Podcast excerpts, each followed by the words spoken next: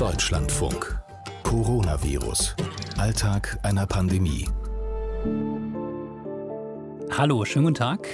Hier ist Kabinen Frenzel, Folge 45. Und ich gehe jetzt erstmal, vielleicht haben Sie das auch gemacht, in den App Store auf der Suche nach der Corona-App und ähm, habe sie jetzt auch gefunden. Alles klar, das muss sie sein. Also, da steht jetzt Corona-Warn-App. Installieren. Okay. Ha. Diese Applikation erfordert iOS 13.5 oder neuer. Hm. Okay, ich kann sie jetzt ähm, nicht so lange warten lassen, bis das hier alles fertig installiert ist, neues iOS und dann irgendwann diese App wirklich drauf ist. Also, steigen wir einfach erstmal ein in die Gespräche, die ich heute geführt habe. Und da hatte ich natürlich erstmal eine Frage im Kopf auch an Alexander Blum, den Leiter des Caritas Seniorenzentrums in Berlin-Hohenschönhausen. Haben Sie die App schon runtergeladen? Nein, habe ich noch nicht. Ich habe aber heute Morgen tatsächlich, als ich das in meiner Tagesschau-Eilmeldung auf dem Handy gesehen habe, überlegt, ob ich mir die dann heute Nachmittag runterladen werde und werde es wahrscheinlich auch tun. Was haben denn die anderen gesagt? Wir haben sozusagen jetzt einmal Ja, einmal Nein und ein zögerliches Nein. Also Jana Langer, die Krankenschwester ja ist im Süddeutschland, die hat das noch nicht gemacht. Nee, ich bin noch so ein bisschen unschlüssig, weil ich nicht genau weiß, was sie bringen soll. Und dann haben wir mit Markus Heinrich gesprochen, der ist ja Krankenpfleger in Hamburg im Krankenhaus. Und der hatte sie in der Tat schon runtergeladen. Ja, und ich werde sie mal ausprobieren, ob das sinnvoll ist, das Ganze. Und dann bin ich gespannt, ob es funktioniert. Ah ja. Also ich vermute, dass ich sie wahrscheinlich heute oder im Laufe der Woche mir runterlade, um einfach mal zu testen, wie, wie diese App funktioniert. Mhm. Haben Sie das für sich schon mal gedanklich durchgespielt? Also stellen Sie sich vor, Sie kriegen dann diesen Warnhinweis, äh, dass Sie in der Nähe eines Menschen war, bei dem die Infektion festgestellt äh, wurde, was Sie dann machen würden? Ja, jetzt, wo Sie das sagen, mache ich das gleich nicht mehr. Nein. Nein, überhaupt nicht. Ähm, ja, habe ich mir jetzt ehrlich gesagt noch nicht so die Gedanken dazu gemacht, äh, was ich dann mache, wenn ich tatsächlich eine äh, Alarmierung bekomme und wie der Kontakt dann überhaupt auch war. Das muss man ja dann auch nochmal sehen. Jetzt habe ich, so ist mein Eindruck, habe ich vor allem mit dem äh, privaten Alexander Blum an der Stelle geredet. Aber Sie sind ja nun noch mal äh, Leiter einer Einrichtung eines Seniorenheims. Ja. Und da habe ich mich gefragt, ob, ob das da irgendwie eine Rolle spielt. Haben Sie schon überlegt, ob das Ihre Arbeit da in irgendeiner Form jetzt, denke ich mal, positiv erleichtern könnte? Ich habe jetzt gerade eben, wo ich die Frage gestellt habe, eher gedacht, ob es äh, negative Folgen hatte. Was ich eben nicht genau weiß, wo meine Sorge so ein bisschen liegt, ob eben diese App dann so realistisch das Bild abbildet und äh, dann, wenn Mitarbeiter sich sozusagen dann auch dieser App bedienen und dann quasi, äh, was ja gut ist, das stimmt, äh, auch wieder irgendwie, dass, dass dann quasi die Infektionsketten aufgedeckt werden können. Aber dass natürlich dann hier tatsächlich vielleicht viele Mitarbeiter nicht zur Arbeit kommen können, weil sie eine vermeintliche Kontaktperson waren. Ja. Mhm, also sozusagen die Sorge, falscher Alarm und Sie haben auf einmal Dutzende Mitarbeiter zu wenig. Genau, eben. Es geht tatsächlich um die Sorge, dass es eben ein falscher Alarm sein könnte, ja. Ich habe sie mir tatsächlich runtergeladen, ja. Und ich werde sie mal ausprobieren, ob das sinnvoll ist, das Ganze. Und dann bin ich gespannt, ob es funktioniert. Markus Heinrich ist das, Krankenpfleger auf der Intensivstation im Klinikum Hamburg-Barmbek. Also keine Berührungsängste hört man da, aber ich höre schon so ein bisschen raus die Frage, ob das sinnvoll ist. Genau, richtig. Also Datenschutz ist ja ein großes Thema gewesen, ist ja soweit hoffentlich erstmal vom Tisch gewesen. Ich habe mir das nochmal ein bisschen durchgelesen, teilweise, was den Datenschutz angeht, weil ich mit meinen Daten immer sehr vorsichtig umgehe. Sollen ja alle. Deswegen ja, habe ich mir runtergeladen. Okay. Haben Sie sie denn sofort gefunden, eigentlich beim Runterladen? Mir wurde ein Link geschickt von einer Kollegin vom Bundesministerium.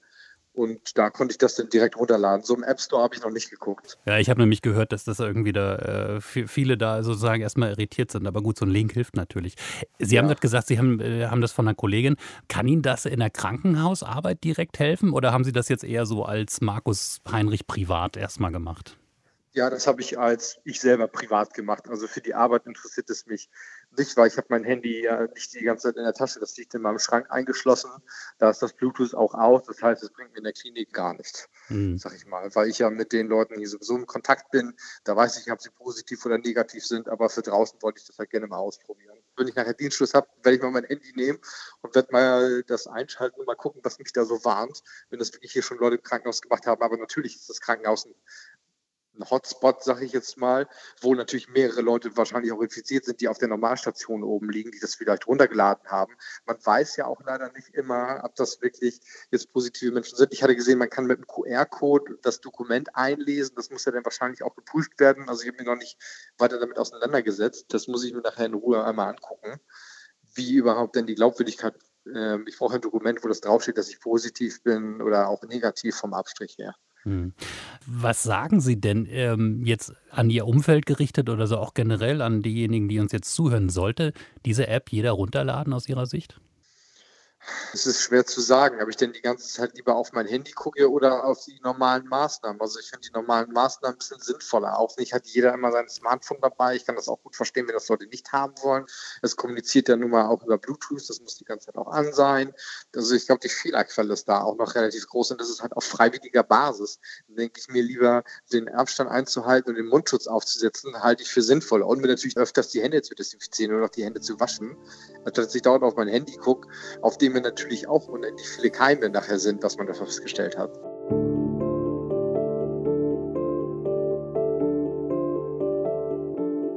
Die Corona-Warn-App des Robert-Koch-Institutes. Wir hatten jetzt einmal Ja, aber später. Wir hatten einmal Ja, aber noch ein paar Fragezeichen.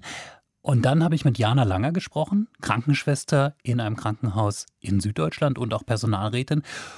Und die ist noch nicht so überzeugt von dieser App und auch noch nicht bereit, sie runterzuladen. Nee, ich bin noch so ein bisschen unschlüssig, weil ich nicht genau weiß, was sie bringen soll.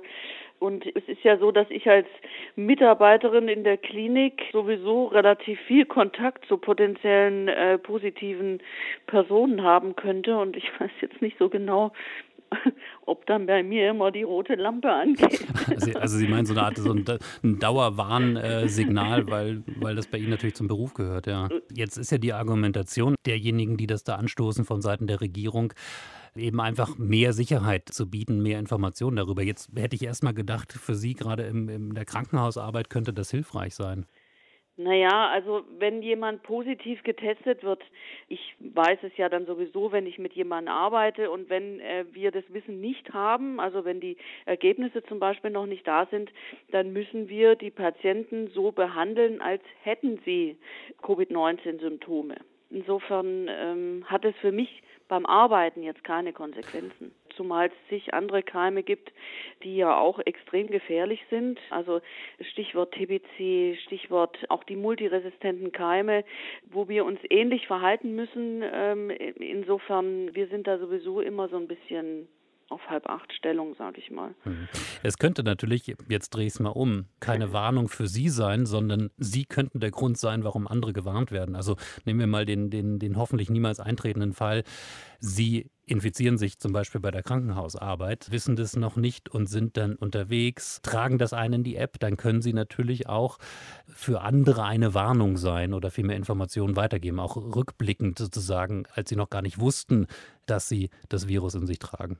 Diese Nachverfolgung, ähm, ähm, dass man sagen kann, hier teste dich mal, weil es kann sein, du warst im Kontakt, das ist sicherlich ein guter Weg, also um da einfach die Kontaktketten einfach auch zu unterbinden.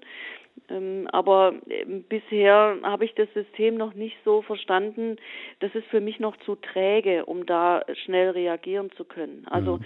erstmal muss ich ja aktiv diese App laden, dann muss ich aktiv auch mein eventuell positives Ergebnis dort laden und ich behaupte mal, äh, dass es auch sicherlich eine relativ große Personengruppe gibt, die äh, gar kein Smartphone haben. Also ich kenne etliche, die sich verweigern.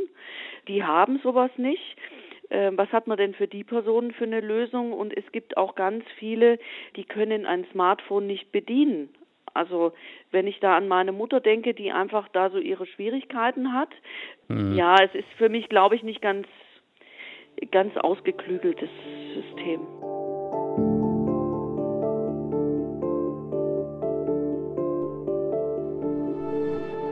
Das ist auf jeden Fall bedenkenswert ähm, bei dieser App, äh, was Jana Langer da sagt. Äh, diese App, die ja für alle da sein soll, aber eben doch nicht für alle da sein kann, aus ganz praktischen Gründen.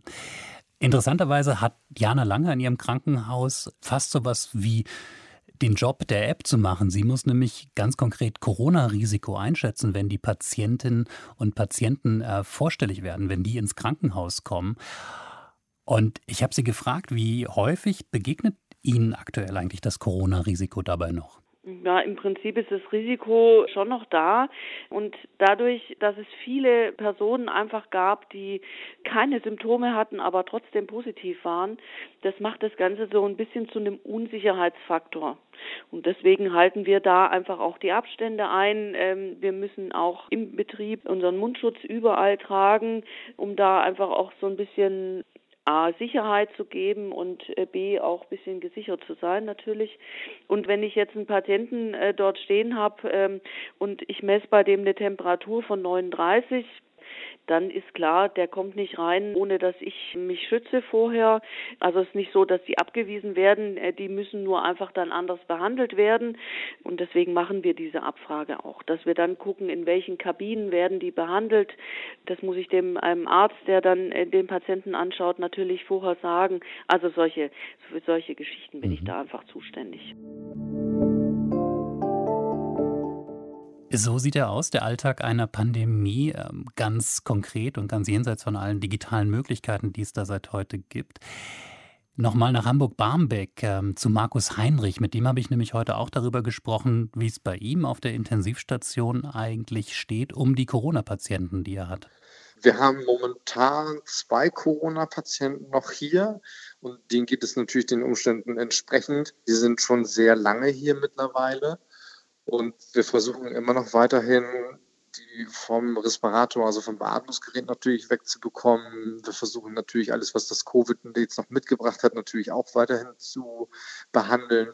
Die sind froh, dass wieder Angehörige rauf zu uns auf Station dürfen. Auch zu den Covid-Leuten, dass die von der Scheibe eben halt mal Hallo sagen können, dass sie ihre Angehörigen mal sehen können. Auf jeden Fall auch nach so langer Zeit, weil die Patienten liegen hier zwei Monate mittlerweile. Und wenn Sie daran denken, dass Sie Ihren Ehemann, mit dem Sie seit 40 Jahren verheiratet sind, dann nicht gesehen haben, ist das für Sie eine große Erleichterung.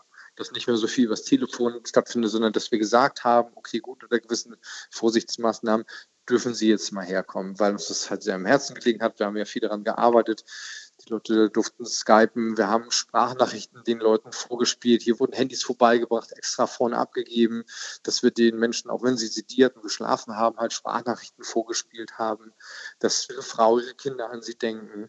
Deswegen, das ist jetzt schon eine große Erleichterung für alle, dass jetzt Angehörige wieder herkommen dürfen. Schön zu hören, was jetzt alles wieder geht in Hamburg. Und apropos schön zu hören. Ich kann Ihnen auch vermelden, ich habe es geschafft mit der App. Die Corona-Warn-App des Robert-Koch-Instituts ist jetzt auf meinem Smartphone. Äh, gab noch ein kleines Problem. Ladekabel muss man auch da haben, wenn man noch ähm, seine iOS aktualisieren muss. Aber jetzt habe ich sie vor mir. Sie ist aktiv. Risikoermittlung aktiv steht hier. Unbekanntes Risiko, da Sie Ihre Begegnungsaufzeichnung noch nicht lange genug aktiviert haben, konnten wir für Sie kein Infektionsrisiko berechnen aber man verspricht mir die Aktualisierung alle 24 Stunden. Bin gespannt. Erster Tag Corona-Warn-App, wie das läuft. Freue mich, dass Sie heute dabei waren. Und ähm, für den Fall, dass Sie jetzt sowieso im App Store sind, ähm, Sie können die App runterladen, sollten Sie auf jeden Fall tun. Und natürlich auch die DLF Audiothek, falls Sie die noch nicht haben. Da kriegen Sie nämlich alle Folgen auch dieses Podcasts. Tschüss.